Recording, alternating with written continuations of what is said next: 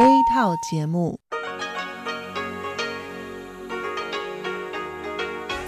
ที่นี่สถานีวิทยุเรดิโอไต้หวันอินเตอร์เนชันแนล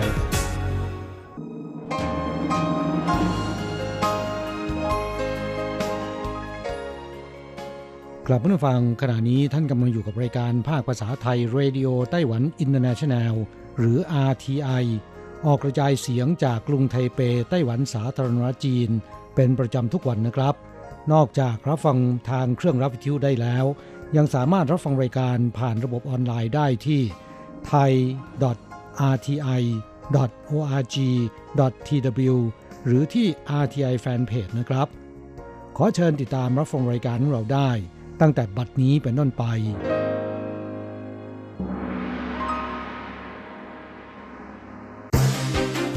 ลำดับแรก ขอเชิญติดตามรับฟัง ข่าวประจำวัน สวัสดีค่ะ คุณผู้ฟังที่เคารพ ช่วงของข่าวประจำวันจากรายการ Radio Taiwan International ประจำวันจันทร์ที่ 26 สิงหาคม พุทธศักราช 2562 สำหรับข่าวไต้หวันมีดิฉันการจยากริชยาคมเป็นผู้รายงานค่ะ หัวข้อข่าวมีดังนี้ไต้หวันสหรัฐจัดโครงการแลกเปลี่ยนบุคลากรที่มีความสามารถด้านเทคโนโลยีดิจิทัล เขตต้าเน่ยนครไถหนาน พื้นที่ปลูกอะโวคาโดมากในไต้หวัน สร้างรายได้ให้ชุมชนกว่าล้าน NT กระทรวงมหาดไทยไต้หวันมอบเงินอุดหนุนค่าเช่าบ้านให้คนรุ่นใหม่ที่โสด หรือเพิ่งแต่งงานเดือนละ 2,600 ถึง 5,000 เหรียญ เริ่ม 2 กันยายนนี้ ย้อนแย้ง แรงงานไทยสวมเสื้อยืดเมาไม่ขับ แต่เมาแล้วขี่จักรยานไฟฟ้า ถูกตำรวจจับตามระเบียบ ไทเป 101 เผยนักท่องเที่ยวเอเชียตะวันออกเฉียงใต้เพิ่มขึ้น 60%ฮิตซื้อสินค้าอุปกรณ์กีฬามากสุด กรมอุตุไต้หวันคาดไต้ฝุ่นพอดูก่อตัวอย่างเร็วที่สุดพรุ่งนี้ ต่อไปเป็นรายละเอียดของข่าวค่ะ ไต้หวันร่วมกับสหรัฐอเมริกา จัดโครงการแลกเปลี่ยนบุคลากรที่มีความสามารถในสาขาเทคโนโลยีดิจิทัล ในโครงการที่มีชื่อว่า พันธมิตรแลกเปลี่ยนหมุนเวียนทรัพยากรบุคคลที่มีความสามารถ ซึ่งร่วมสนับสนุนโดยกรมอุตสาหกรรมกระทรวงเศรษฐการไต้หวันสาธารณรัฐจีน กับสถาบันอเมริกันประจำไต้หวันหรือ AIT ซึ่งเป็นสำนักงงานตัวแทนของรัฐบาลสหรัฐประจำไต้หวัน และหน่วยงานอื่น ๆ ของสหรัฐ เมื่อวันจันทร์ที่ 26 สิงหาคมนายเรมอนกรีน รองผู้อำนวยการสถาบัน AIT กล่าวในพิธีเปิดโครงการดังกล่าวว่า โครงการนี้มีเป้าหมายคือการสร้างสภาพแวดล้อมที่เหมาะสมสำหรับมืออาชีพ ให้ประสบความสำเร็จได้เช่นเดียวกับคนรุ่นก่อน นอกจากนี้ยังมีวัตถุประสงค์ในการฝึกอบรมบุคลากรที่มีความสามารถสำหรับไต้หวัน และป้องกันภาวะสมองไหล ในกลุ่มคนรุ่นใหม่ที่มีความรู้ความสามารถ อพยพย้ายถิ่นไปทำงานต่างประเทศ ซึ่งนายเรมอนกรีนระบุว่า จีนแผ่นดินใหญ่คุกคามอุตสาหกรรมไฮเทคของไต้หวัน ด้วยการขโมยความลับทางการค้า และล่อลวงชาวไต้หวันด้วยข้อเสนอพิเศษ ตนเชื่อว่าโครงการนี้จะช่วยเปลี่ยนแปลงไต้หวันไปสู่เศรษฐกิจด้านนวัตกรรม ข่าวต่อไปอะโวคาโดเป็นผลไม้ที่ได้รับการบันทึกลงสถิติโลกในกินเนสบุ๊กว่า เป็นผลไม้ที่มีคุณค่าทางโภชนาการมากที่สุดในโลก ซึ่งพื้นที่ที่ปลูกอะโวคาโดมากในไต้หวัน อยู่ที่เขตต้าเน่ยนครไถหนาน สามารถทำรายได้ผลประกอบการให้แก่ชุมชนท้องถิ่น มูลค่าสูงกว่าล้านเหรียญไต้หวัน กลุ่มคนรุ่นใหม่ในท้องถิ่น ได้สร้างสรรค์พัฒนาสินค้าแปรรูปจากเมล็ดอะโวคาโดที่เหลือทิ้ง เช่น ชา เส้นบะหมี่ สเปรย์ฉีดกันยุง สบู่ handmade เป็นต้น ปัจจุบันสินค้าที่ขายดีที่สุดในชุมชน คือเส้นบะหมี่อะโวคาโดทำสถิติสูงสุดจำหน่ายได้ 3,000 ห่อในหนึ่งวัน และหวังว่าชุมชนจะสามารถเชื่อมโยงกับโครงการจ้างงานอันหลากหลายของกระทรวงแรงงานไต้หวันสาธารณรัฐจีน เพื่อขับเคลื่อนเศรษฐกิจของชุมชน และช่วยเหลือเกษตรกรมากยิ่งขึ้น ข่าวต่อไป ช่วงไม่กี่ปีมานี้เศรษฐกิจซบเซาทำให้กลุ่มคนรุ่นใหม่ประสบกับสภาวะเงินเดือนต่ำการซื้อบ้านที่อยู่อาศัยนั้นจึงกลายเป็นความฝันที่ยากจะเป็นจริง เพื่อเป็นการลดภาระในการเช่าบ้านของคนรุ่นใหม่ กระทรวงมหาดไทยไต้หวันสาธารณรัฐจีน จึงออกมาตรการทดลองมอบเงินอุดหนุนช่วยเหลือค่าเช่าบ้าน ให้แก่คนโสด และสนับสนุนครอบครัวที่สมรสและมีบุตร กลุ่มคนรุ่นใหม่สถานะโสดในกรุงไทเป เงินอุดหนุนสูงสุดเดือนละ4,000เหรียญไต้หวัน คู่แต่งงานใหม่และครอบครัวที่มีบุตร 5,000 เหรียญไต้หวัน กลุ่มคนรุ่นใหม่ที่โสดในนครนิวไทเป สูงสุด 3,200 เหรียญ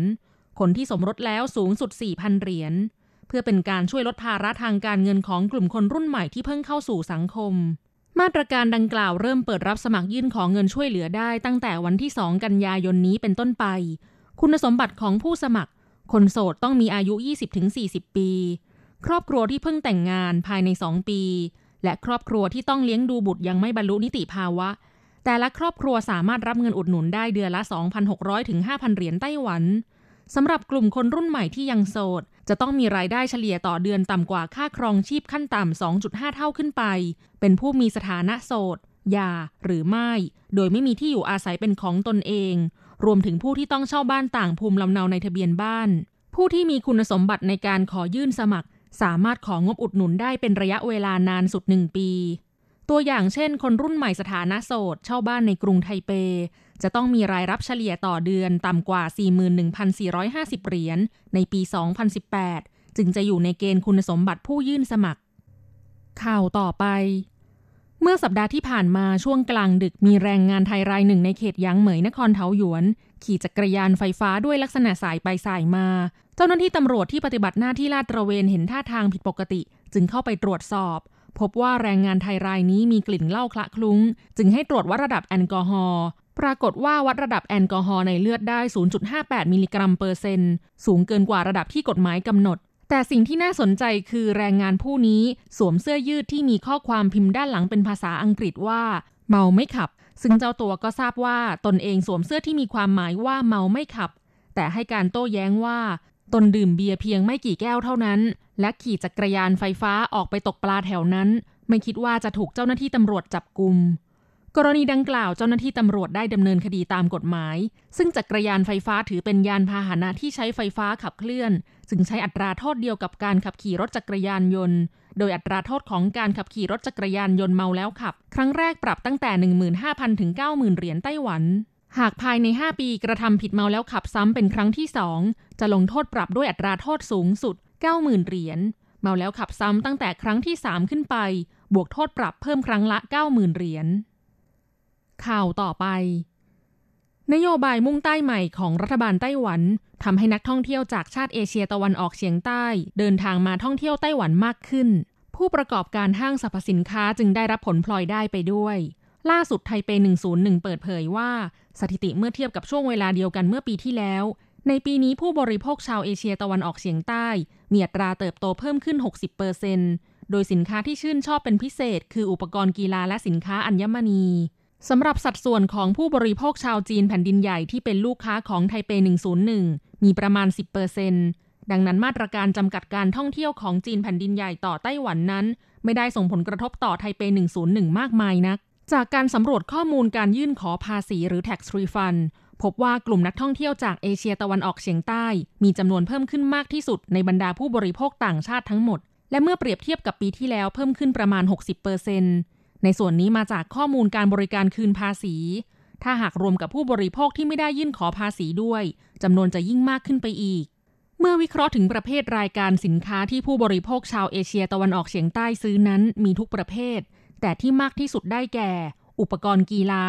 สินค้าอัญมณี และขนมของฝาก เนื่องจากราคาจำหน่ายสินค้าของแบรนด์อุปกรณ์กีฬาหลายแบรนด์ มีราคาถูกกว่าซื้อในเอเชียตะวันออกเฉียงใต้ ดังนั้นจึงดึงดูดให้ผู้บริโภคเหล่านี้ซื้อสินค้าดังกล่าว ข่าวต่อไป เมื่อช่วงเช้าวันจันทร์ที่ 26 สิงหาคม เวลา 8 นาฬิกาหย่อมความกดอากาศต่ำบริเวณตะวันออกของฟิลิปปินส์ยกระดับกำลังขึ้นเป็นพายุดีเปรสชันแล้ว กรมอุตุนิยมวิทยาไต้หวันคาดการว่า พายุไต้ฝุ่นลูกที่ 12 ของปีนี้ ชื่อว่าโพดุลตั้งโดยเกาหลีเหนือ หมายถึงไม้ต้นหลายชนิดในสกุลสนุ่นและหลิว จะก่อตัวเร็วที่สุดในวันอังคารที่ 27 สิงหาคม ขณะนี้คาดว่าจะพัดผ่านฟิลิปปินส์ไปทางทะเลจีนใต้ ไม่ส่งผลกระทบต่อไต้หวันโดยตรง แต่อาจส่งผลกระทบต่อสภาพอากาศไต้หวันทางอ้อม โดยตั้งแต่วันพฤหัสบดีฮวาเหลียนและไถตรงอาจมีฝนตก แล้ววันศุกร์ที่ 30 สิงหาคม อาจมีฝนตกเป็นบริเวณกว้างทั่วพื้นที่ฝั่งตะวันออกและภาคใต้ เมื่อเวลา 8 นาฬิกาของวันจันทร์ที่ 27 สิงหาคม พายุดีเปรสชันลูกนี้จุดศูนย์กลางอยู่ที่เส้นละติจูด 13.0 องศา เส้นลองจิจูด 131.5 องศา ความเร็ว 19 กิโลเมตรต่อชั่วโมง มุ่งหน้าไปทางตะวันตกเฉียงเหนือ ความกดอากาศศูนย์กลาง 1,002 เฮกโตปาสกาล ความเร็วลมใกล้จุดศูนย์กลาง 15 เมตรต่อวินาที ความเร็วลมกระโชกแรง 23 เมตรต่อวินาที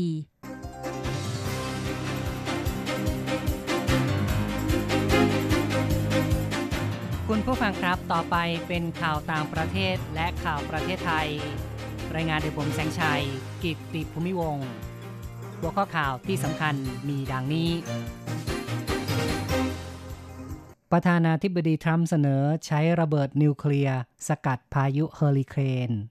เจ้าหน้าที่ระดับสูงอเมริกาแสดงความเห็นเรื่องประธานาธิบดีทรัมป์เรียกร้อง บริษัทอเมริกาหยุดทำการค้ากับจีน ประธานาธิบดีมุนจาอินเกาหลีใต้เยือนอาเซียน 10 ประเทศตามคำมั่นที่เคยให้ไว้ รัฐบาลฮ่องกงประนามผู้ประท้วงใช้ความรุนแรง เงินหยวนของจีนแผ่นใหญ่อ่อนค่าลงอย่างหนัก พายุไต้ฝุ่นไปลูกกระนำจีนแผ่นใหญ่ ฝนตกหนักน้ำท่วมถนนหลายสาย ทางการไทยสนับสนุนการจัดตั้งโรงเรียนผู้สูงอายุแก้ปัญหาซึมเศร้า ต่อไปเป็นรายละเอียดของข่าวครับ นายสตีเฟนมนูชิน รัฐมนตรีกระทรวงการคลังของสหรัฐ ให้สัมภาษณ์ รายการ Fox News Sunday ระหว่างการไปประชุม G7 ที่ฝรั่งเศส เขากล่าวว่าตามกฎหมาย IEEPA หรือกฎหมายเศรษฐกิจฉุกเฉิน ฉบับปี 2020 ประธานาธิบดีทรัมป์มีสิทธิ์เรียกร้อง บริษัทของอเมริกา เลิกทำธุรกิจในจีนแผ่นใหญ่ ทางด้านลาลี่คุดโลที่ปรึกษาฝ่ายเศรษฐกิจของทำเนียบขาวสหรัฐ ได้ให้สัมภาษณ์ CNN ในรายการ State of the Union เช่นกันว่า ประธานาธิบดีโดนัลด์ทรัมป์มีสิทธิ์ดังกล่าวจริง แต่ขณะนี้ยังไม่ใช่เวลาที่สมควร อย่างไรก็ตามนะครับ ประธานาธิบดีทรัมป์ได้แสดงท่าทีเปลี่ยนใจ โดยได้ทวิตข้อความตั้งแต่วันอาทิตย์ที่ผ่านมา ซึ่งจะไม่มีการเรียกร้องให้บริษัทอเมริกันถอนตัวออกจากจีนแผ่นดินใหญ่ ส่วนในเรื่องการเก็บภาษีตอบโต้ระหว่างกันนั้น ประธานาธิบดีทรัมป์ได้ทวิตเมื่อวันศุกร์ตามเวลาในสหรัฐ ระบุว่าจะเก็บภาษีอีก 5%กับสินค้าจีนมูลค่า 550,000 ล้านดอลลาร์สหรัฐ แบ่งเป็นการขึ้นภาษีจาก 25%เป็น 30%กับสินค้าจีน 250,000 ล้านดอลลาร์สหรัฐ เริ่มตั้งแต่ 1 ตุลาคม และการขึ้นภาษีจาก 10% เป็น 15%กับสินค้าจีน300,000ล้านดอลลาร์สหรัฐ เริ่ม 1 กันยายนและ 15 ธันวาคม หลังจากที่ก่อนหน้านี้ จีนแผ่นดินใหญ่ประกาศจะขึ้นภาษี 5-10%กับสินค้าสหรัฐ 75,000 ล้านดอลลาร์ในวันที่ 1 กันยายน และ 15 ธันวาคม เข้าต่อไปครับ ประธานาธิบดีโดนัลด์ทรัมป์เสนอให้ใช้ระเบิดนิวเคลียร์สลายพายุเฮอริเคน เว็บไซต์ Axios อ้างคำพูดประธานาธิบดี โดนัลด์ทรัมป์ของสหรัฐ หลังจากฟังรายงานสรุปเรื่องเฮอริเคน ประธานาธิบดีทรัมป์เสนอว่า เป็นไปได้หรือไม่ที่จะขัดขวางเฮอริเคน ซึ่งกำลังก่อตัวนอกชายฝั่ง ด้วยการใช้ระเบิดนิวเคลียร์หย่อนลงไปที่ตาพายุ ซึ่งก่อนหน้านี้ในปี 2560 ประธานาธิบดีทรัมป์ได้เคยถามคำถามนี้ต่อเจ้าหน้าที่ระดับสูงของสหรัฐแล้ว ทางด้านองค์การบริหารมหาสมุทรและชั้นบรรยากาศแห่งชาติหรือว่าโนอาได้แถลงว่าทุกครั้งที่เข้าสู่ฤดูการเฮอริเคน มักจะมีผู้เสนอเรื่องการใช้ระเบิดนิวเคลียร์สกัดทำลายพายุ แต่การทำเช่นนี้ไม่สามารถสกัดพายุได้ แถมยังทำให้พายุพัดกัมมันตรังสี แพร่กระจาย ไปพื้นที่โดยรอบอย่างรวดเร็ว ต่อไปครับทเนียบประธานาธิบดีของเกาหลีใต้แถลงว่า ประธานาธิบดีมุนแจอินจะเดินทางไปเยือนไทย เมียนมา ลาว ระหว่าง 1-6 กันยายน ถือเป็นการเยือนอาเซียนครบ 10 ประเทศตามคำมั่นที่เคยกล่าวไว้ ประธานาธิบดีมุนแจอินของเกาหลีใต้ เคยร่วมประชุมอาเซียน Summit เดือนพฤศจิกายน ปี 2017 และได้กล่าวว่า จะเดินทางเยือนอาเซียน 10 ประเทศ ภายในวาระการดำรงตำแหน่งประธานาธิบดีของเขาทำเนียบประธานาธิบดีของเกาหลีใต้แถลงในวันที่ 25 การไปเยือนอาเซียนของประธานาธิบดีมุนแจอิน จะเป็นพื้นฐานความร่วมมือกับอาเซียนในอนาคต ในการประชุมสุดยอดอาเซียน และการประชุมสุดยอดประเทศแถบลุ่มแม่น้ำโขงทางนี้ประธานาธิบดีของเกาหลีใต้จะเยือนไทยระหว่าง 1-3 กันยายน ซึ่งมีกำหนดการเข้าพบกับพลเอกประยุทธ์จันโอชา นายกรัฐมนตรีของไทยด้วย ต่อไปครับ ที่ฮ่องกงยังคงมีการประท้วงอย่างต่อเนื่องทางการประนามการใช้ความรุนแรง และวิงวอนประชาชน ต่อต้านการใช้ความรุนแรง ซึ่งในการประชุมสัปดาห์ที่ผ่านมาตำรวจได้ใช้กระสุนจริง และมีการฉีดน้ำแรงดันสูงสลายการชุมนุมเป็นครั้งแรกด้วย ในขณะเดียวกันตำรวจฮ่องกงเปิดเผย ในวันที่ 26 ว่า ในการประท้วงวันที่ 25 มีการจับกลุ่มผู้ประท้วง 36 คน เป็นชาย 29 คน หญิง 7 คน อายุระหว่าง 12 ถึง 48 ปี ในความผิดฐานชุมนุมโดยผิดกฎหมาย มีอาวุธในครอบครอง และทำร้ายเจ้าพนักงาน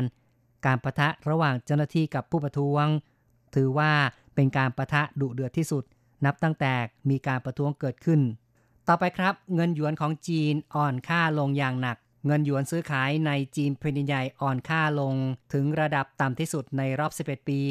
ขณะที่การซื้อขายในต่างประเทศ ต่ำที่สุดเป็นประวัติการเช่นกัน สืบเนื่องจากสงครามการค้าระหว่างจีนแผ่นใหญ่กับสหรัฐ ทวีความรุนแรงขึ้นทำลายความเชื่อมั่นของนักลงทุน และส่งผลต่อเศรษฐกิจโลก การซื้อขายเงินหยวนในประเทศของจีนแผ่นใหญ่ วันที่ 26 ทดสอบระดับ 7.1500 หยวนต่อดอลลาร์สหรัฐ ต่ำที่สุดตั้งแต่เดือนกุมภาพันธ์ ปี 2551 ส่วนการซื้อขายในต่างประเทศทดสอบระดับ 7.1850 หยวนต่อดอลลาร์สหรัฐ อ่อนค่าที่สุด นับตั้งแต่มีการซื้อขายเงินหยวน ในตลาดต่างประเทศเมื่อปี 2553 ต่อไปครับ พายุไต้ฝุ่นไปลู่ที่พัดผ่านไต้หวัน ได้กระนำเข้ามณฑลฟูเจียนทางภาคตะวันออกของจีนแผ่นใหญ่ทำให้เกิดฝนตกหนักและกระแสลมแรง มีน้ำท่วมขังตามถนนหลายสายของมณฑลกวางตุ้ง ถนนหักโค่นเป็นจำนวนมาก บ้านเรือนราษฎร 4,000 หลังไม่มีกระแสไฟฟ้าใช้ เกิดอุบัติเหตุบนถนนหลายราย และมีผู้บาดเจ็บที่ต้องนำตัวส่งโรงพยาบาล ต่อไปติดตามข่าวจากประเทศไทยครับสำนักงงานหลักประกันสุขภาพแห่งชาติ หรือว่าสปสช สนับสนุนทุกพื้นที่จัดตั้งโรงเรียนผู้สูงอายุ หลังจากที่เจ็ดเทศบาลของอำเภอสันทราย และดอยสะเก็ดจัดตั้งโรงเรียนผู้สูงอายุแล้ว ช่วยลดอาการซึมเศร้าของผู้สูงวัยได้ สปสช ได้จัดตั้งโรงเรียนผู้สูงอายุเพื่อฟื้นฟูดูแล พัฒนาคุณภาพผู้สูงอายุในพื้นที่ มีกิจกรรมอาทิเช่น อบรมเรื่องสุขภาพ การออม การออกกำลังกาย ฝึกร้องเพลง ประดิษฐ์สิ่งของ และสันทนาการ ลการเรียนพบว่าทำให้ผู้สูงอายุไม่มีปัญหาซึมเศร้า ซึ่งสปสชสนับสนุนให้ทุกพื้นที่ดำเนินการเพื่อเตรียมความพร้อม ไทยเข้าสู่สังคมผู้สูงวัย ต่อไปนะครับ กรมอุตสาหกรรมของไทยจะหารือ กระทรวงการคลังขอใช้งบกลางช่วยเหลือชาวไร่อ้อย ผลักดันราคาขั้นต้นปีนี้ ให้อยู่ในระดับ 837 บาทต่อตันอ้อย ทางนี้นะครับ นายสุริยะจึงรุ่งเรืองกิจรัฐมนตรีว่าการกระทรวงอุตสาหกรรมได้ กล่าวว่าจากการคำนวณ ราคาปีนี้อยู่ที่ 680 บาทต่อตันอ้อย กระทรวงอุตสาหกรรมจะเสนอ ขอใช้งบส่วนกลาง ช่วยเหลือเกษตรกร คาดว่าจะทำให้รายได้รวม บวกเงินช่วยเหลือปัจจัยการผลิตให้กับเกษตรกร ต่อตันอ้อยอยู่ที่ตันละประมาณ 837 บาท ซึ่งจะมีการนำเรื่องนี้ เข้าหารือกับทางกระทรวงการคลัง ในวันที่ 27 ภายหลังการประชุมคณะรัฐมนตรีสำหรับในส่วนของผลผลิตอ้อยเบื้องต้นฤดูกาลผลิตปี 2562ทับ63 คาดว่าจะมีผลผลิตประมาณ 120 ล้านตันอ้อย อีกข่าวหนึ่งครับ ประเทศไทยครองแชมป์การส่งออกทุเรียน อันดับหนึ่งของโลก นางอรมนทรัพย์ทวีธรรม อธิบดีกรมเจรจาการค้า ร่องประเทศเปิดเผยว่า ในช่วง 6 เดือนแรกของปีนี้ ทุเรียนยังคงเป็นผลไม้ ได้รับความนิยมสูงสุด ซึ่งมีสัดส่วนการส่งออกทุเรียนสดคิดเป็น 44%ของการส่งออกผลไม้ทั้งหมดของไทย มีมูลค่าการส่งออกทุเรียนสดของไทยสู่ตลาดโลก 817 ล้านเหรียญสหรัฐ เพิ่มขึ้นจากช่วงเดียวกันของปีที่แล้ว 45%ตลาดส่งออกหลักคือจีนแผ่นดินใหญ่อาเซียน ทางนี้ข้อตกลงการค้าเสรีหรือว่า FTA มีส่วนส่งเสริม การส่งออกทุเรียนของไทย เพราะช่วยขจัดอุปสรรคภาษีในประเทศคู่ค้า ต่อไปเป็นรายงานอัตราแลกเงินครับ อ้างอิงตอนบ่ายของวันที่ 26 สิงหาคม โอนเงิน 10,000 บาทใช้ 1,500 เหรียญไต้หวัน แลกซื้อเงินสด 10,000 บาทใช้ 1,860 เหรียญไต้หวัน และโอนเงิน 1 เหรียญสหรัฐใช้ 31.56 เหรียญไต้หวัน ข่าวจากอาเทียในวันนี้จบลงแล้วครับ 线的爱，像全世界。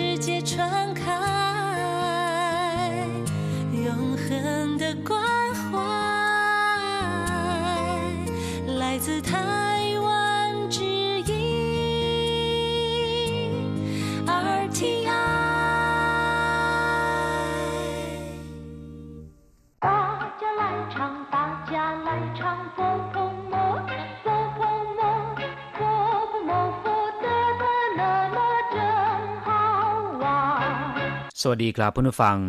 พบกันในวันนี้เราจะมาเรียนวิทยาลัยภาษาจีนทางอากาศภาคเรียนที่สองบทที่ 19 ของแบบเรียนชั้นต้น บทที่ 19 ทิ้งเตอตงฟังรู้เรื่อง ในบทนี้นะครับ เราจะมาเรียนรู้ประโยคสนทนาภาษาจีนกลางที่เกี่ยวกับการฟัง เช่น เวลาที่เราไปพูดคุยกับคนจีน รู้ความหมายที่เขาสื่อ ฟังออกว่าเขาพูดอะไร เรียกว่าทิ้งเตอตง第十九课 听得懂。一课文，我说的话你听得懂吗？听不懂。是声音太小吗？不是，是意思太难。第十九课听得懂。บทที่สิบเก้าฟังรู้เรื่องทิ้งเต๋อตงมีความหมายว่า ฟังรู้เรื่อง ฟังออกหรือแปลว่าเข้าใจ เฉพาะคำว่าทิ้งคำเดียวเนี่ยแปลว่าฟัง แปลว่าได้ยิน อย่างเช่นว่า ทิ้งยินเย่แปลว่า ฟังดนตรี เออตัวหลงละทิ้งปูเจียนแปลว่าหูหนวกแล้วไม่ได้ยินอะไร ทิ้งว่าแปลว่าเชื่อฟัง ทิ้งชัวแปลว่าได้ยินว่า มีข่าวว่า แต่ถ้าเป็นทิ้งจงก็คือผู้ฟัง ส่วนคำว่าเต๋อตงหรือตงคำเดียวเนี่ยแปลว่า รู้ รู้เรื่อง เข้าใจ ทิ้งเตตงก็คือ ฟังรู้เรื่อง ฟังออก หรือว่าเข้าใจ ถ้าเป็นฟังไม่รู้เรื่อง หรือฟังไม่ออก ต้องพูดว่า ทิ้งผู้ตรง ต่อไปมาอธิบายความหมายของประโยคสนทนาในบทนี้กันนะครับ我说的话你听得懂吗คำพูดที่ฉันพูด คุณฟังออกไหม หรือภาษาที่ฉันพูด คุณฟังรู้เรื่องไหมชัวแปลว่าพูด 我说ก็คือฉันพูดว่าแปลว่าคำพูดหรือว่าภาษา我说的话ภาษาหรือว่าคำพูดที่ฉันพูด你听得懂吗คุณฟังรู้เรื่องหรือไม่ หรือคุณฟังออกหรือไม่ทิ้งเต๋อตงอธิบายไปแล้วเมื่อครู่นี้นะครับ แปลว่า ฟังออกฟังรู้เรื่องหรือว่าเข้าใจนี่ทิ้งเต๋อตงมา คุณฟังรู้เรื่องไหมคุณฟังเข้าใจไหม หรือว่าคุณฟังออกหรือไม่ 我说的话你听得懂吗คำพูดที่ฉันพูด คุณฟังออกไหมคำพูดที่ฉันพูด คุณฟังรู้เรื่องไหมทิ้งปู้ตงฟังไม่รู้เรื่อง ทิ้งแปลว่าฟังปู้ตงแปลว่าไม่เข้าใจ ไม่รู้เรื่อง ทิ้งปู้ตงก็คือฟังไม่รู้เรื่อง ฟังไม่เข้าใจ หรือฟังไม่ออก是声音太小吗เสียงค่อยไปหรือ เป็นเพราะว่าเสียงเบาไปหรือ ชื่อแปลว่าเป็นเซินยินแปลว่าเสียงไท่เฉาแปลว่า เบาไป ค่อยไป หรือจะพูดว่าไท่เฉาเซินเสียงค่อยเกินไปก็ได้ ถ้าเป็นเสียงดังเกินไปควรพูดว่าไท่ต้าเซิน是声音太小吗เป็นเพราะเสียงเบาเกินไปหรือคำว่ามาที่อยู่ท้ายประโยค เป็นคำที่ทำให้ประโยคบอกเล่ากลายเป็นประโยคคำถาม มักจะวางไว้ที่ท้ายประโยคนะครับ是声音太小吗เป็นเพราะว่าเสียงเบาไปใช่ไหม不是是意思太难ไม่ใช่ ความหมายยากเกินไปต่างหาก不是แปลว่าไม่ใช่是意思太难เป็นเพราะความหมายยากเกินไป意思แปลว่าความหมาย แปลว่าความเห็นหรือว่าสนุกน่าสนใจก็ได้ ยี่ซื้อไท่หนานก็แปลว่า ยากเกินไป หนานแปลว่า ยาก ไท่หนานก็คือยากมาก ยากเกินไป ถ้าเป็นง่ายก็คือหลงยี่ง่ายเกินไปไท่หลงยี่ยี่ซื้อไท่หลงยี่ก็คือ ความหมายง่ายเกินไปยี่ซื้อไท่หนานความหมายยากเกินไป不是是意思太难ไม่ใช่ เป็นเพราะความหมายยากเกินไปต่างหาก ครับเพื่อนฟังหลังจากที่ทราบความหมายของประโยคสนทนาในบทนี้ไปแล้วนะครับ ต่อไปขอให้พลิกไปที่หน้า 80 ของแบบเรียน เราจะไปทำความรู้จักกับศัพท์ใหม่ๆ ในบทเรียนนี้ ศัพท์คำที่หนึ่งตงอธิบายคร่าวๆไปแล้วนะครับ เมื่อครู่นี้แปลว่ารู้ รู้จักหรือแปลว่าเข้าใจ เช่นตงจงเหวินแปลว่ารู้ภาษาจีนตงเชื่อแปลว่ารู้เรื่องตงหลี่เมา แปลว่ารู้จักมารยาท什么意思我不太懂ก็แปลว่า หมายความว่าอะไร ผมไม่เคยเข้าใจ他讲的话我一句也听不懂คำพูดของเขา ผมฟังไม่รู้เรื่องเลย แม้แต่คำเดียว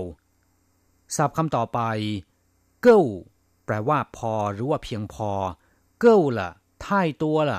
แปลว่า พอแล้วมากเกินไปแล้วหาย不够 再来一点แปลว่ายังไม่พอ อีกนิดหนึ่งหรือว่าขออีกนิดหนึ่ง一个月一万块钱够不够用ใช้จ่ายเดือนละหนึ่งหมื่นเหรียญจีน พอหรือไม่一天二十四小时时间好像还是不够用วันละ24 ชั่วโมง ดูเหมือนว่าเวลายังไม่พอใช้เก้าเผิงเหยวแปลว่าสมกับที่เป็นเพื่อนจริงๆ เวลาที่เราตกทุกข์ได้ยากต้องการความช่วยเหลือ เพื่อนก็ให้ความช่วยเหลือเราอย่างเต็มที่ ความช่วยเหลือจากเพื่อนในลักษณะเช่นนี้ ในภาษาจีนพูดชมว่า เก้าเผิงเหยวแปลว่า สมกับที่เป็นเพื่อนจริง ๆ อีกคำหนึ่งเช่าเก้าล่ะ แปลว่า สุดที่จะทนแล้ว สุดๆหรือทนไม่ได้แล้วศัพท์คำต่อไปเซิงยิน แปลว่าเสียง หรือว่าเสียงพูด 你的声音很好听เสียงพูดของคุณน่าฟังมาก เฉพาะคำว่าเซิงคำเดียวเนี่ยแปลว่าเสียงอยู่แล้วนะครับ เช่นตาเหลยเซิงก็แปลว่าเสียงฟ้าผ่าหยู่เซิงแปลว่าเสียงฝนตกต้าเซิงก็แปลว่าเสียงดังไท่ต้าเซิงเสียงดังเกินไปเฉาเซิงแปลว่าเสียงเบาไท่เฉาเซิงก็คือ เสียงค่อย เสียงเบาเกินไป ส่วนคำว่าอินมีความหมายว่าเสียงเช่นเดียวกัน เช่น อินเสียงก็แปลว่าเครื่องเสียง อินเย่แปลว่าดนตรี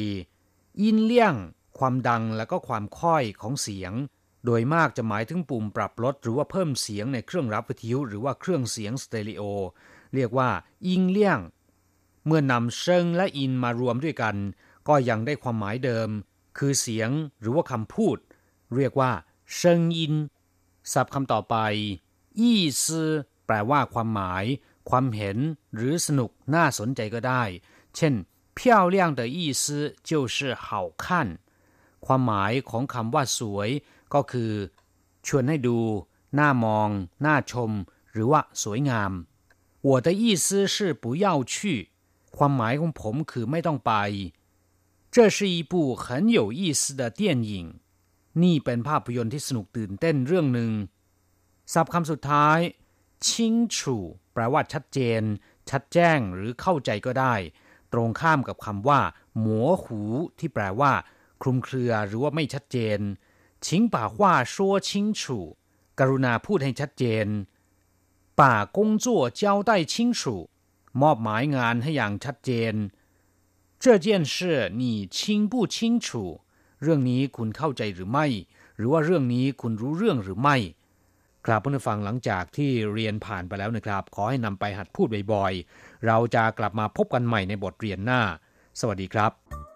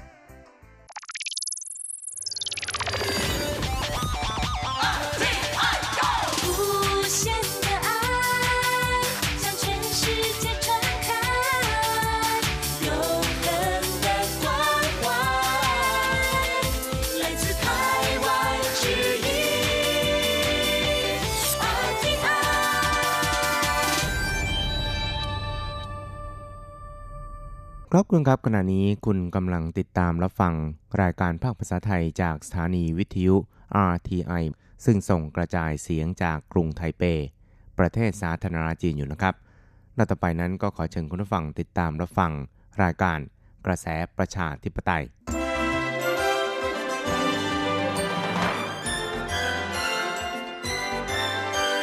กระแสประชาธิปไตย ประชาธิปไตยนำเราสู่ความหวัง อต้อนรับคุณฟังสู่กระแสประชาธิปไตย โดยกฤษณัยสายประพาส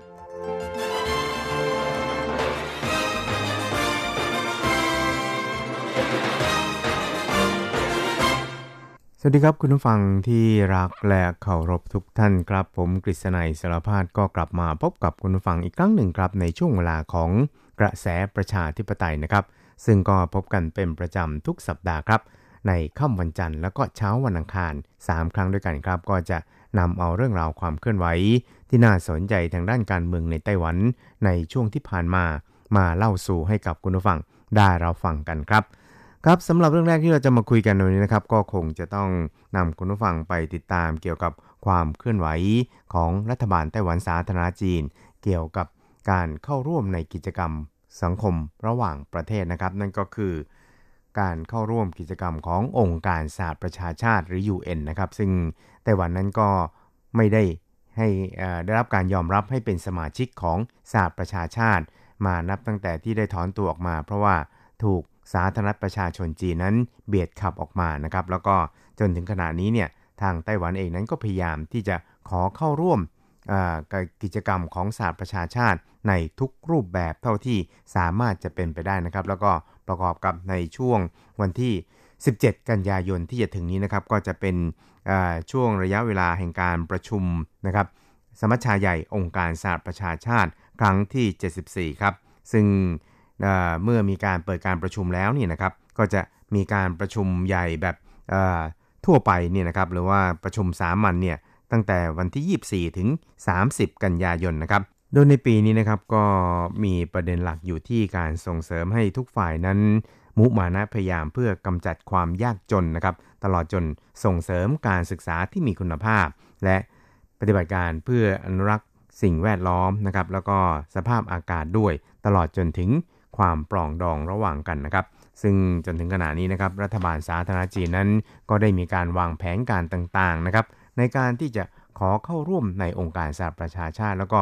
ขอให้บรรดาสมาชิกสหประชาชาติที่เป็นมิตรกับไต้หวันนะครับ โดยเฉพาะยิ่งพันธมิตรของไต้หวันนั้น ให้การสนับสนุนแล้วก็กล่าวสนับสนุนไต้หวันในการประชุมใหญ่ของสหประชาชาติที่จะมีขึ้นในระหว่างวันที่ 24 ถึง 30 กันยายนนี้นะครับทางนี้เนี่ยก็ยังคงมีการวางแผนนะครับที่จะอาศัยโซเชียลมีเดียนะครับเพื่อที่จะ สร้างแรงกดดันนะครับรวมไปจนถึงการก่อกระแสว่าการที่กีดกันไต้หวันอยู่นอกสาระบบของสหประชาชาตินั้น มันไม่เป็นผลดีแล้วก็ถือได้ว่าเป็นความสูญเสียอย่างแรงกล้าของสมาของประชาคมโลกนะครับแล้วก็ในส่วนของรัฐบาลไต้หวันเองนะครับก็กำลังประเมินสถานการณ์ ทั้งภายในแล้วก็ภายนอกเนี่ยอย่างระมัดระวังนะครับ แล้วก็อย่างรอบคอบนะครับ โดยจะ เสนอวิธีการนะครับที่จะเหมาะสมสอดคล้องกับผลประโยชน์ของประเทศชาติให้มากที่สุดนะครับ แล้วก็ไม่ปฏิเสธความเป็นไปได้ในทุกวิถีทางครับสำหรับในปีนี้นะครับไต้หวันเองเนี่ยก็จะผลักดันนะครับใน 3 ประเด็นด้วยกันนะครับ ซึ่งก็ประกอบไปด้วยการที่สหประชาชาติเนี่ยควรจะต้องยอมรับชาวไต้หวันจำนวน 23 ล้านคนนะครับ ไม่ให้ถูกกีดกันอยู่นอกสาระบบของ ประชาคมโลกหรือว่าครอบครัวใหญ่ของโลกของเรานะครับ แล้วก็สหประชาชาตินั้นก็ไม่ควรริดรอนสิทธิของชาวไต้หวัน ตลอดไปจนถึงสิทธิของสื่อมวลชนที่จะเข้าไปทำข่าวในไต้หวันนะครับ ตลอดไปจนถึงการเข้าร่วมในการทำข่าวที่เกี่ยวข้องของกิจกรรมของสหประชาชาติด้วยนะครับ นอกจากนี้เนี่ยนะครับสหประชาชาตินั้นก็ควรที่จะให้หลักประกันต่อสิทธิ แห่งความเสมอภาคให้แก่ไต้หวันด้วยนะครับ แล้วก็เคารพต่อการเข้าร่วมในการประชุมที่เกี่ยวข้องกับการการประชุมที่มีเป้าหมายเพื่อการพัฒนาอย่างยั่งยืน ตลอดไปจนถึงกลไกแล้วก็กิจกรรมต่างๆ ที่เกี่ยวข้องนะครับ เพราะว่าไต้หวันเองนั้นก็สามารถแล้วก็มีความสามารถเพียงพอ ที่จะอุทิศคุณูปการของตนเนี่ยให้กับสังคมโลกได้นะครับ เพราะฉะนั้นเนี่ยในช่วงนี้เนี่ยนะครับก็คงจะเป็นช่วงที่ ไต้หวันนี่นะครับก็กำลังตระเตรียมแผนการต่างๆนะครับ ซึ่งก็คงจะต้องติดตามกันต่อไปนะครับว่าจะดำเนินการในลักษณะอย่างไรนะครับ นอกจากการขอให้พันธมิตรของไต้หวันในสหประชาชาติเนี่ยช่วยกันกล่าวสนับสนุนในที่ประชุมแล้วนี่นะครับ คิดว่าภาคเอกชนของไต้หวันนั้นก็คงจะมีการดำเนินการในส่วนนี้เนี่ยให้มีความคึกคักนะครับ แล้วก็ทำให้ประชาคมโลกนั้นให้ความสนใจ ต่อไต้หวันมากยิ่งขึ้น เพราะว่าไต้หวันนั้นก็เป็นสมาชิกหนึ่งของสังคมโลกเช่นเดียวกันครับ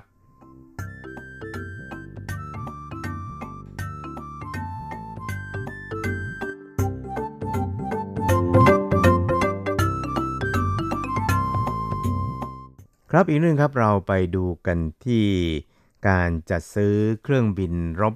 ทันสมัยหรือว่ารุ่นใหม่สุดนะครับ ของไต้หวันสาธารณจีนจากสหรัฐนะครับ นั่นก็คือเครื่องบินลบ F16V นะครับ ซึ่งก็ถือได้ว่าเป็นการเสริมสมรรถนะของเครื่องบินลบ F16 ให้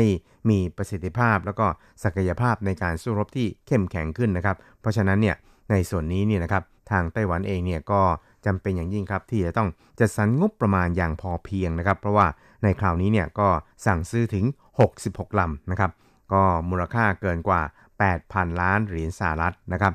ก็ลองเอา 30 คูณเข้าไปนะครับ ก็จะเป็นจำนวนตัวเลขของเงินบาทนะครับ แล้วก็ถ้าว่าต้องการเทียบเป็นเงิน NT เนี่ย ก็คงจะต้องใช้ 31 เนี่ยคูณเข้าไปนะครับ ก็เรียกได้ว่าเป็นงบประมาณที่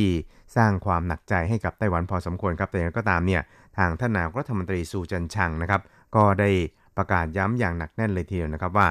การจัดสรรงบประมาณในส่วนนี้ถือว่ามีความจำเป็นนะครับ แล้วก็จะจัดสรรเป็นงบประมาณพิเศษ เพื่อที่จะส่งให้ทางสภานิแห่งชาติเนี่ยได้พิจารณาอนุมัติต่อไปนะครับครับและโดยเฉพาะอย่างยิ่งเนี่ยการจัดซื้อเครื่องบินลบ F16V ดังกล่าวนี่นะครับ ก็เป็นการจัดซื้อเพื่อที่จะเสริมเขี้ยวเล็บให้แก่กองทัพอากาศของไต้หวันนะครับในการปกป้องน่านฟ้า โดยเฉพาะอย่างยิ่งในช่วงระหว่างนี้ที่ ทางการจีนเนี่ยนะครับได้พยายามเคลื่อนไหวทางทหารในช่องแคบไต้หวันนะครับแล้วก็ในทะเลจีนใต้ค่อนข้างคึกคักนะครับอย่างที่เราเคยเรียนให้ทราบแล้ว แล้วเพราะฉะนั้นเนี่ยการเสริมเขี้ยวเล็บให้แก่กองทัพอากาศของไต้หวันนั้น ก็ถือว่ามีความจำเป็นอย่างยิ่งยวดเลยทีเดียวนะครับ ซึ่งในส่วนนี้นะครับทางท่านนายกรัฐมนตรีสุจันชางเองเนี่ยก็บอกว่าจะจะทำเป็นงบประมาณพิเศษนะครับ พร้อมกันนี้เนี่ยทางท่านนายกสูนะครับก็บอกว่า แผ่การอนุมัติจำหน่ายเครื่องบินลบทันสมัย F16V ให้แก่ไต้หวันในคราวนี้ก็ถือได้ว่าเป็นการเปิดสกราชใหม่ให้แก่ความสัมพันธ์ทางการทูตระหว่างไต้หวันกับสหรัฐนะครับ แล้วก็ถือได้ว่าเป็น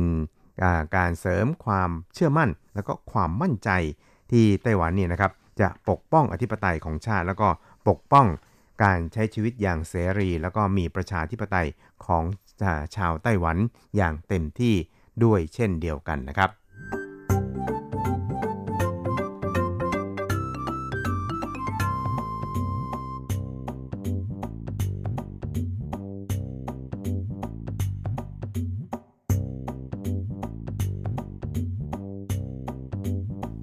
ครับสุดท้ายครับเราไปดูเกี่ยวกับการเมืองในไต้หวันกันบ้างครับ ซึ่งก็เป็นความเคลื่อนไหวของนายหานกัวหยีนะครับ ผู้สมัครรับเลือกตั้งในตำแหน่งประธานาธิบดีของพรรคก๊กมินตั๋งนะครับ ซึ่งก็ดำรงตำแหน่งผู้ว่าการนครเกาสงด้วยนะครับ ซึ่งก็คิดว่านายหานนั้นก็ได้ดำเนินการตามที่ได้ให้คำมั่นสัญญาไว้กับชาวนครเกาสงนะครับ นั่นก็คือวันจันทร์ถึงวันศุกร์เนี่ยก็จะมุ่งไปที่การบริหารนครเกาสงเป็นหลักนะครับ และสำหรับในเสาร์อาทิตย์นั้นก็จะเป็นช่วงเวลาที่เขาจะ ออกมาตระเวนหาเสียงเลือกตั้งในตำแหน่งประธานาธิบดีของตนนะครับ แล้วก็สัปดาห์ที่ผ่านมานะครับนายหารเนี่ยก็ได้ร่วมกับคณะที่ปรึกษานโยบายแห่งชาติของเขานะครับ ประกาศนโยบายแรกของตนเองที่จะใช้ในการหาเสียงเลือกตั้ง ซึ่งก็เกี่ยวข้องกับปัญหาทางด้านการพัฒนาเศรษฐกิจของไต้หวันที่ถือว่าเป็นหัวใจสำคัญทีเดียวครับ เพราะว่าการพัฒนาเศรษฐกิจนั้นถ้าว่าไม่มีไฟฟ้าแล้วนี่นะครับ ก็คิดว่า คงจะไม่สามารถพัฒนาต่อไปได้ครับ โดยเฉพาะอย่างยิ่งในส่วนของการที่ไต้หวันนี่นะครับ ได้มีการก่อสร้างโรงงานไฟฟ้านิวเคลียร์แห่งที่4นะครับซึ่งก็เรียกว่าก่อสร้างจนแล้วเสร็จนะครับ แล้วก็เสร็จสมบูรณ์แล้วนะครับ สามารถที่จะเปิดเดินเครื่องใช้งานผลิตกระแสไฟฟ้าได้แล้ว แต่ว่าเนื่องจากการคัดค้านของอฝ่ายอนุรักษ์สิ่งแวดล้อมนะครับ แล้วก็การ ความวิตกกังวลนะครับของบรรดาผู้เคลื่อนไหวเกี่ยวกับการรักสิ่งแวดล้อมนั้น ก็ทำให้รัฐบาลของท่านประธานาธิบดีมาอิงจิวในขณะนั้นนะครับก็ต้องสั่งปิดโรงงานนี้ไว้ชั่วคราวก่อนนะครับคือไม่เดินเครื่องครับจนถึงขณะนี้เนี่ยเวลาก็ล่วงเลยมา 5 ปีแล้วนะครับ ซึ่งในคราวนี้นะครับนายฮานโกยีนั้นพร้อมด้วย คณะที่ปรึกษานโยบายแห่งชาติของเขาเนี่ยก็ได้ออกมาแถลงเกี่ยวกับจุดยืนในเรื่องนี้ถ้าว่าเขา ได้รับการเลือกตั้งเป็นประธานาธิบดีของไต้หวันสาธารณจีน ในการเลือกตั้งที่จะมีขึ้นในปีหน้านะครับเขาจะดำเนินการอย่างไรนะครับ ซึ่งก็ได้กล่าวย้ำชัดเลยทีเดียวนะครับว่า จุดยืนของนายหานนั้นก็คือสนับสนุนการเดินเครื่องของโรงงานไฟฟ้านิวเคลียร์แห่งที่ 4 ด้วยเหตุผลที่ว่าไฟฟ้าของไต้หวันเนี่ยนะครับมีความจำเป็นต่อการพัฒนาเศรษฐกิจครับแล้วก็การใช้นิวเคลียร์มาผลิตกระแสไฟฟ้าเนี่ยถือว่าเป็นพลังงานสะอาดนะครับ โดยเฉพาะอย่างยิ่งก็สามารถที่จะทดแทนนะครับการผลิตกระแสไฟฟ้าจากพลังงานความร้อนหรือว่าพลังงานถ่านหินที่ก่อให้เกิดมลภาวะอย่างมากมายได้เลยทีเดียวนะครับ แต่ว่าเขาก็ย้ำนะครับว่าจุดยืนของเขาที่สนับสนุนการเปิดใช้โรงงานไฟฟ้านิวเคลียร์แห่งที่ 4 นี้นะครับ ก็จะต้องตั้งอยู่บนพื้นฐาน 2 ประการด้วยกันนะครับ ซึ่งเขาก็บอกครับโดยบอกว่า合适我是一本初衷 二十多年来都是有条件的支持这个条件是人民同意ครับเขาก็บอกว่าในช่วงที่ผ่านมานี่นะครับ จุดยืนของเขาไม่เคยเปลี่ยนแปลงครับ นั่นก็คือการสนับสนุนให้มีการใช้โรงงานไฟฟ้านิวเคลียร์แห่งที่4นะครับซึ่งก็จะต้องตั้งอยู่บนหลักการแล้วก็บนพื้นฐานสำคัญ 2 ประการครับ นั่นก็คือประชาชนทั้งหมดนะครับหรือว่าประชาชนชาวไต้หวันเนี่ยให้การสนับสนุนแล้วก็ ปลอดภัยไร้กังวลนั่นเองครับครับและนอกจากนี้นะครับนายหานเองก็ยังระบุครับบอกว่า การใช้พลังงานโรงงานไฟฟ้านิวเคลียร์แห่งที่ 4 นี้นะครับ ซึ่งก่อสร้างขึ้นมาใหม่เนี่ยครับรับแน่นอนว่ามันย่อมจะต้องเป็นโรงงานไฟฟ้านิวเคลียร์ที่มีระบบความปลอดภัย เหนือกว่าโรงงานไฟฟ้านิวเคลียร์แห่งที่ 1-3 ที่ไต้หวันใช้มานาน 10-20 ปีมาแล้วเนี่ยนะครับอย่างแน่นอนเลยทีเดียว เพราะฉะนั้นเนี่ยทำไม เราจึงไม่เลือกใช้ของใหม่ แต่ว่ากลับไปใช้ของเก่าแล้วก็ของใหม่นั้นไม่ยอมเอามาใช้สักทีนะครับ โดยที่เขาก็ได้เปรียบเทียบนะครับว่าประชากรของไต้หวันที่มีเพียงแค่ 23 ล้านคนนะครับ หรือคิดเพียงแค่ 0.3%ของประชากรโลกเท่านั้นนะครับ แล้วก็พื้นที่เกาะไต้หวันเนี่ยก็มีเพียงแค่ร้อยละ 0.003 ของพื้นที่ทั่วโลกด้วยนะครับ แต่ว่าในขณะที่ ผลิตภัณฑ์นะครับหรือว่าสินค้าทางด้านอุตสาหกรรมของไต้หวันนั้น มีถึงร้อยละ3ของโลก ถ้าหากว่าไม่มีการสนองไฟฟ้าที่อยู่ในระดับที่มีเสถียรภาพแล้วนะครับ ก็ไม่สามารถที่จะพัฒนาเศรษฐกิจของไต้หวันได้ต่อไปนั่นเองครับ ครับคุณครับเวลาของกระแสประชาธิปไตยในวันนี้ก็หมดลงแต่เพียงเท่านี้ครับ เราจะกลับมาพบกันใหม่ในสัปดาห์หน้า สวัสดีครับ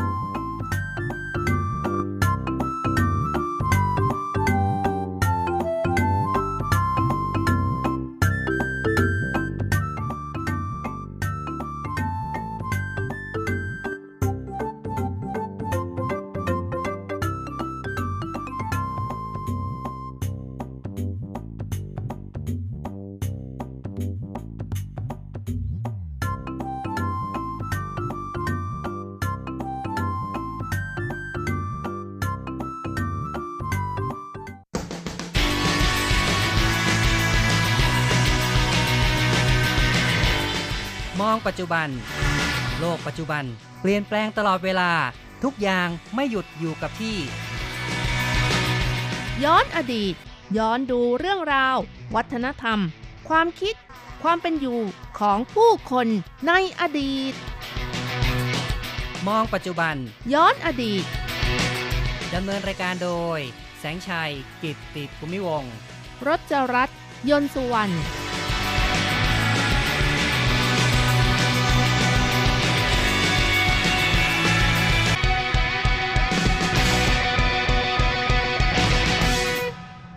คุณผู้ฟังที่รักครับ พบกันอีกแล้วในมองปัจจุบันย้อนอดีตนะครับ ในครั้งนี้เราจะคุยกันถึงเรื่องของการเส้นไหว้ศาสตร์จีนกันนะครับค่ะซึ่งในเดือนนี้ก็จัดว่า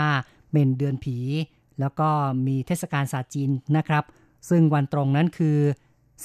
15 สิงหาคมนะครับ ซึ่งก็คือวันที่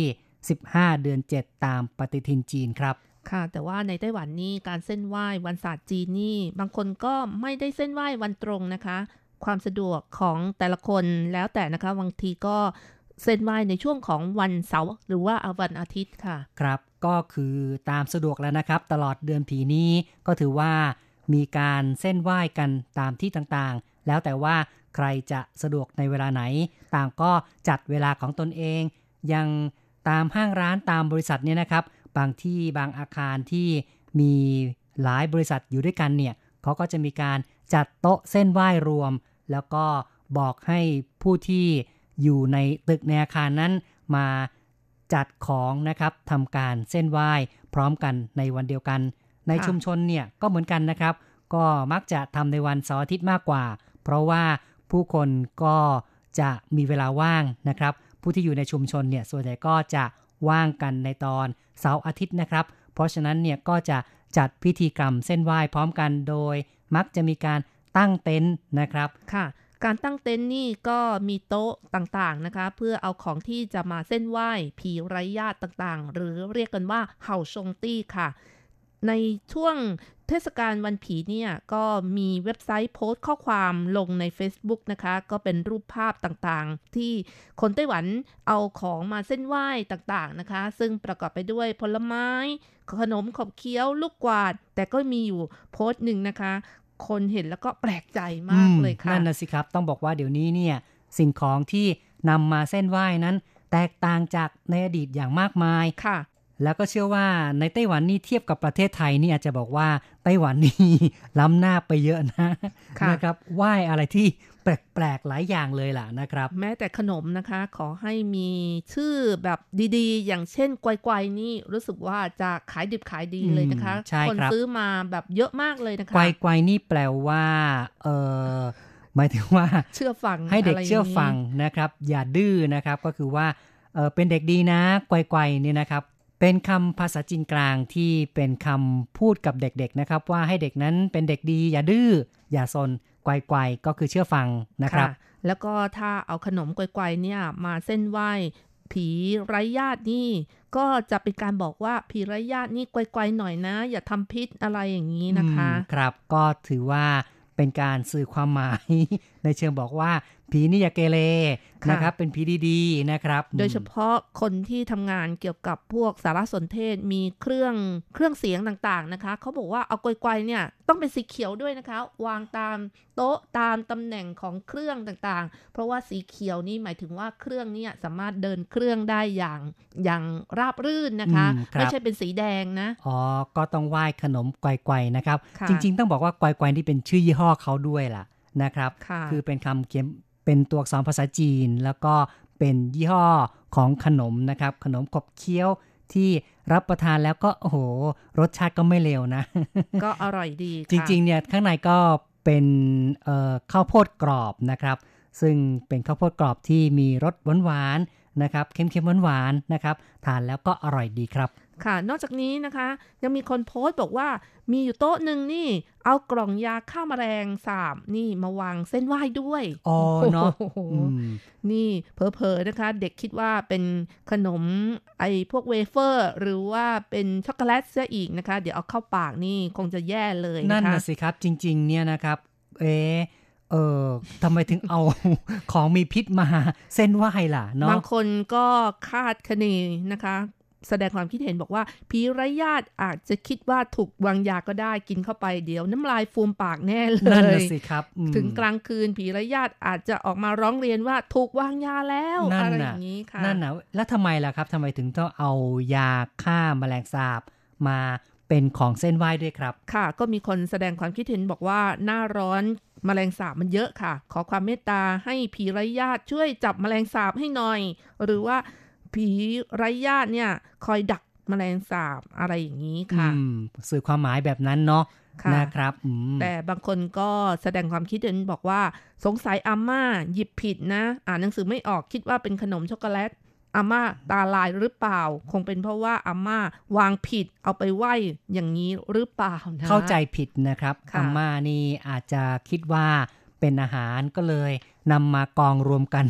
แล้วก็เส้นไหว้ไปด้วยกันเลยนะครับค่ะก็เป็นของแปลกๆนะคะ นอกจากนี้นะคะก็ยังมีเรื่องของผลไม้ค่ะ เห็นบอกว่ามีผลไม้หลายอย่างเลยนะคะ ที่ไม่นิยมเอามาเส้นไหว้ผีไร้ญาติค่ะ อืมครับอย่างเช่นอะไรบ้างครับ ก็อย่างเช่น กล้วยหอม สาลี่ ลูกพรุนนะคะ กล้วยหอมก็ภาษาจีนเรียกว่าเซียงเจียว ส่วนสาลี่นะคะลีจือ แล้วก็ลูกพรุนก็หลี่จือนี่อืมถ้าออกเสียงเป็นภาษาฮกเกี้ยนเขาบอกว่าเหมือนกับคำว่าเจ้าไหลหนีเชิญคุณมาอะไรอย่างนั้นนะคะ อ๋อเนาะนะครับ ก็คล้ายๆกับว่าเป็นการเรียกเรียกสิ่งที่ไม่ดีเข้ามา ใช่ เพราะฉะนั้นก็ต้องหลีกเลี่ยงของเหล่านี้นะครับ นอกจากนี้เวลาที่ไหว้นี้ก็ไม่นิยมไหว้ องุ่นที่เป็นพวงด้วยนะคะ เพราะว่าผีไร้ญาติจะมาเป็นพรวนเลยอ๋อตามกันมาเยอะเออเนาะอืมก็คือจริงๆในส่วนของเอิ่มองุ่นนี่ชาวจีนเชื่อกันว่า เป็นสัญลักษณ์ของความมั่งมีความหลากหลายๆมีลูกมีหลานเยอะมีแยะลูกหลานและเยอะแต่ค่ะก็ถ้ามาเส้นไหว้ผีไร้ญาติแบบนี้ อาจจะสื่อความหมายว่าต้องการผีไร้ญาติเยอะๆเราก็ไม่ดีเนาะค่ะนะครับ เพราะฉะนั้นก็ควรจะหลีกเลี่ยงซะนะครับ แล้วก็ยังมีอีกผลไม้ชนิดหนึ่งนะคะ ที่บอกว่าไม่นิยมเอามาเส้นไหว้ก็คือฟ่งหลี ภาษาฮกเกี้ยนบอกว่าว่างหลายนะคะอองหลายก็หมายถึงว่าว่างๆนะคะ ก็เจริญรุ่งเรืองนะคะ ถ้าเอามาเส้นไหว้ก็คล้ายๆ เป็นการกวักพวกผีมาเยอะๆนะคะ อืมครับ คือความหมายเป็นมงคลก็ควรใช้กับงานมงคลเนาะ ถ้าหากว่าเป็นงานแบบคล้ายๆกับเป็นการไหว้ผีไร้ญาติแบบนี้ กึ่งกึ่งๆไม่ค่อยจะมงคลเท่าไหร่นะนะครับ เพราะฉะนั้นก็คงไม่เหมาะสมนะครับค่ะ แล้วนอกจากนี้นะคะเขาบอกว่าผลไม้ที่นำมาเส้นไหว้ควรจะเป็นเลขขี้ อย่างเช่นว่ามี 3 อย่างมี 5 อย่าง เพราะ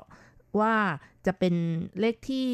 เขาใช้กับงานอาวมงคลซะมากกว่านะคะ ใช่ไม่นี่ก็ใช่เลขคู่ เป็นการถือในเรื่องตัวเลขเหมือนกันนะครับเกี่ยวกับค่ะเรื่องของเลขขี้เลขคู่ อันนี้คงจะคล้ายๆกับธรรมเนียมของชาวจีนในไทยนะครับ ซึ่งเลขขี้นั่นก็ถือว่า เป็นเลขอวมงคลถ้าเลขคู่ก็เป็นเลขมงคลนะครับ ส่วนผลไม้ที่นิยมนำมาเส้นไหว้นะคะ เขาบอกว่าเป็นกีวีค่ะ เพราะว่ากีวีภาษาจีนออกเสียงว่า ฉีอี้กัวนะคะครับใกล้เคียงกับเสียงคำว่าจีลี่กัวอ๋อก็เป็นผลไม้ที่ นำมานิยมนำมาเส้นไหว้กันมากเลยค่ะ ครับ นี่เป็นสภาพนะครับ เกี่ยวกับเรื่องของการเส้นไหว้ในไต้หวันที่เราก็นำมาเล่าสู่กันฟังนะครับ ในฐานะที่ว่าเดือนนี้ก็เป็นเดือนผีครับ แล้วต่อไปเราก็จะมาย้อนฟังเรื่องราวเกี่ยวกับความเป็นมาของประเพณีเดือนผีนะครับของจีนกันดีกว่าครับ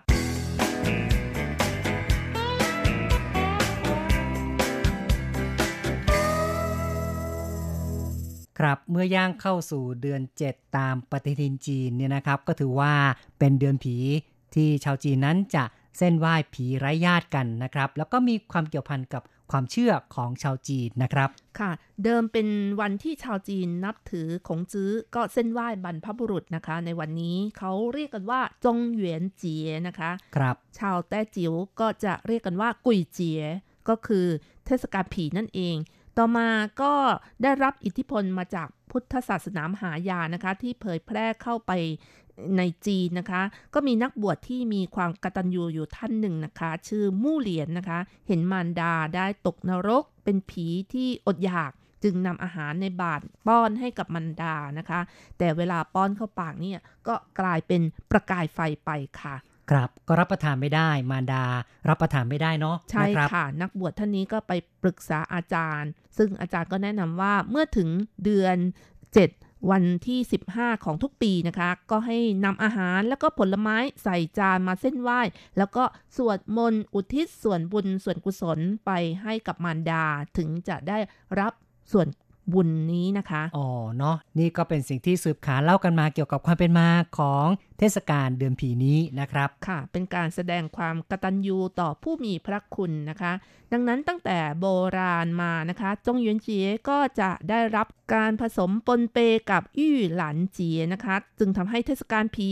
เป็นเทศกาลที่สำคัญของชาวจีนนั่นเองค่ะ ในการระลึกถึงบรรพบุรุษ แล้วก็อุทิศส่วนบุญส่วนกุศลให้กับผีไร้ญาติที่ตกระกรรมลำบากอยู่ในนรกนะคะ อ๋อเนาะนะครับ ตั้งแต่โบราณมาคนจีนก็เชื่อว่าตั้งแต่วันที่ 1 เดือน 7 ของทุกปีตามปฏิทินจีนนะคะ ประตูนรกก็จะเปิดให้ผีออกมายังโลกมนุษย์ค่ะ อ๋อเนาะประตูนรกเปิดออก ผีก็สามารถขึ้นมาบนโลกได้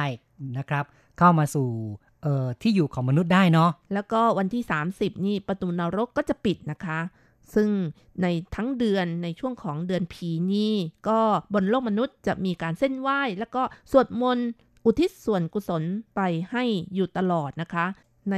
แต่ละหมู่บ้านหรือว่าแต่ละตำบลก็สลับกันจัดงาน ต่อมาก็กลายเป็นประเพณีที่ฟุ่มเฟือย เพราะคนที่อยู่บนโลกมนุษย์จะสลับกันไปกิน รัฐบาลจึงส่งเสริมให้ประชาชนประหยัดนะคะ ในบางที่อย่างเช่นที่เมืองจังโจวนะคะ ตั้งแต่วันแรกจนถึงสิ้นเดือนตามท้องถนนแต่ละบ้านก็